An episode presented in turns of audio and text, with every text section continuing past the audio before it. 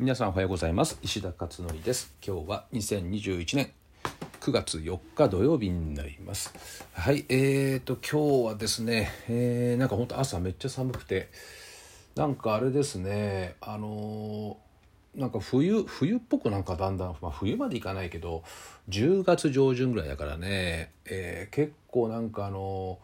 毛布1枚じゃちょっとね風邪ひくなみたいなまあねそんな状況ですね。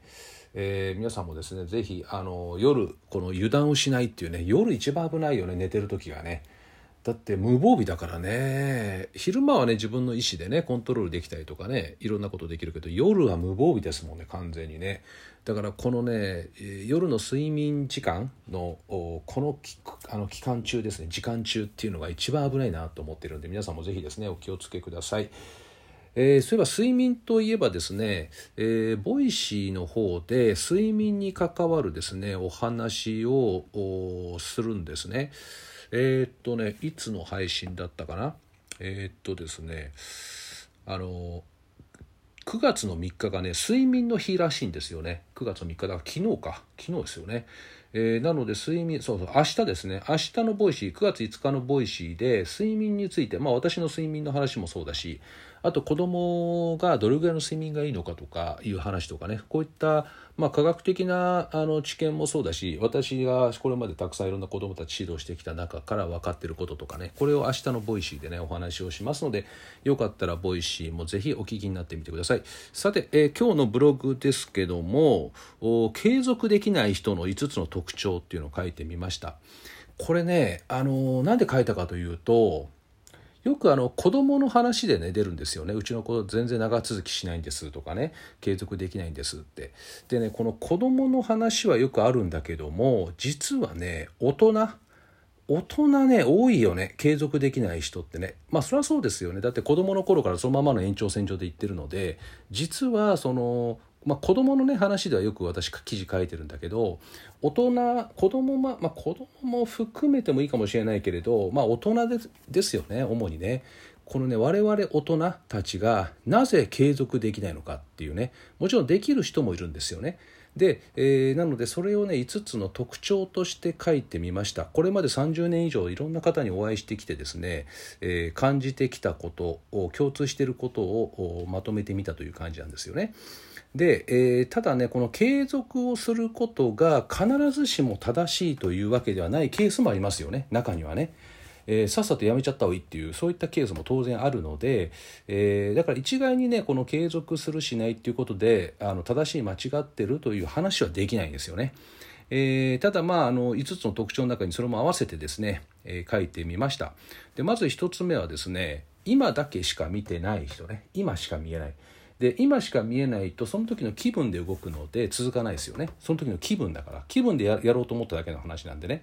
えー、なので、まあ、子供は特にこの傾向ありますよね。子供は特に今しか見てないから続かないという。あの将来のこととか全然考えてない。先のこと全然わからない。1週間先のことも見てないので。なので今しか見てないと。でそうすると気分で大概動くので、まあ、気分がもう下がった時はもうやらないみたいなっていうね。これはまあよくあるケース。これ子供も含めてですね、えー、大人もこういう傾向は若干あると思いますね。で2つ目見切りが早い人。これはまあポジティブなケースですよね、えー、見切りが早い。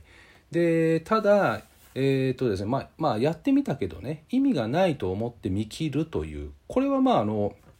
まあ、株株もそうかねあの損切りするとかってあるじゃないですか、ね、これ以上もやっても意味がないってって損切りみたいなね、えー、あれと同じだと思うんですよ。見切りが早いという。ただあそういうメリットがある一方で早めにねえー、見切ってしまったがために実はそれって本当は意味があるのに見切ってしまったと後で後悔するというデメリットもあるんですよね。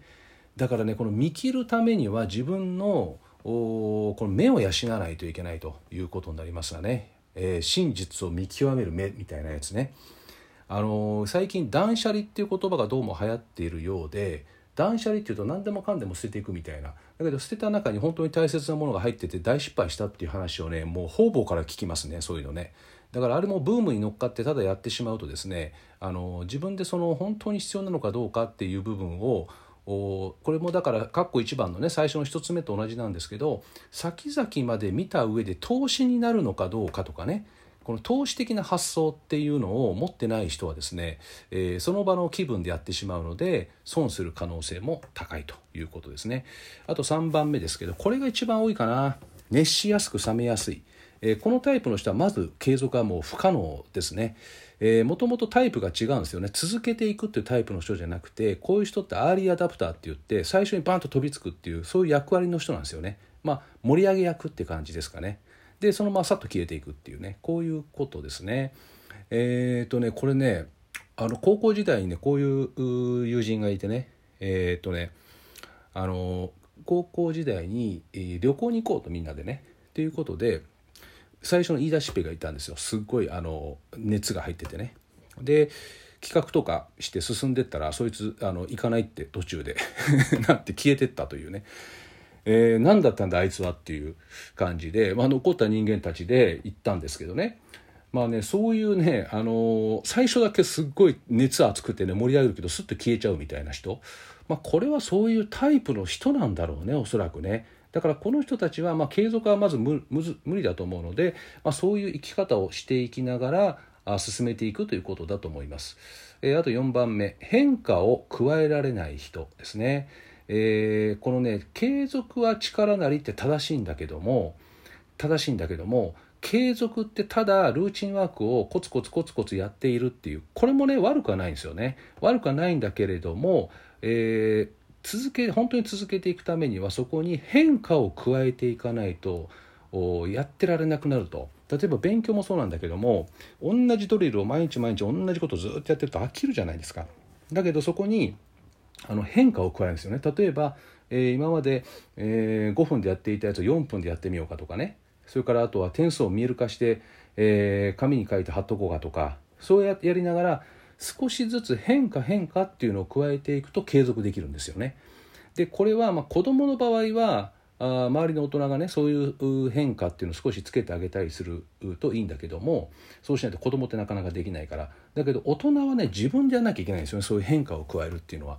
なのでただ同じことを淡々とやってるとですねそりゃ飽きてくるよねって大人でも。だからあ変化っていうのをですね入れていくと続きやすくなるということですね。で最後5番目ですけどえ、これはね意味を見いだせない人ですね、え、やっていることに意味が見いだせる人と見いだせない人がいるんですよね。え、でこの意味が見いだせる人っていうのは継続できるだってこれをやることによって自分にはこういう意味があるっていう意味付けができるんでねだけどそういう意味付けができない人はあマンネリ化への道へと突き進んでいくので、えー、継続はできないということになると思いますね。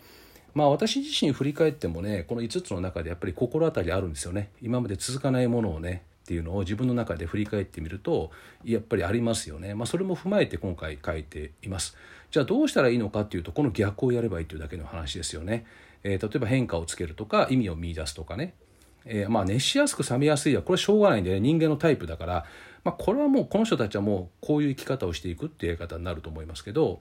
あとまあ見切り方。の部分だったりとかあとはあ少し先を見るだから見切りが早いっていうのと今だけしか見えないっていう人って結構共通してるんですけど投資的な発想投資的な発想っていうのを見ていかないと今だけを見ていくとですねもうなんかもういいやみたいな感じになるわけですよね。なんか今日気分乗らないしみたいな。でそれが続くともう間違いなく継続できないので投資的な発想っていうねこれを見出せないと多分難しいでしょうねっていうことになります。えー、ということでまああの今回ですねまあこれもメモ帳的ですけどね私の継続できない人の特徴ということでこうやってねメモ書きで今ね残してみたというところです。はい、えー、ということで今日はこんなあたりですかね、えー、いよいよ今日からもう私は思考の時間に入りますんで、えー、これからいろんなものまた作ったりあと秋に大きな企画を今しているので、えー、この企画をですねかなり今練り込んでる最中なんですよね。なので、えー、それもね今考えたりなんだりってことで、えー、これからですね、えもうなんか修行僧のような生活をしばらく1週間ぐらいはするかなと思います。ではまた、え次回お会いしましょう。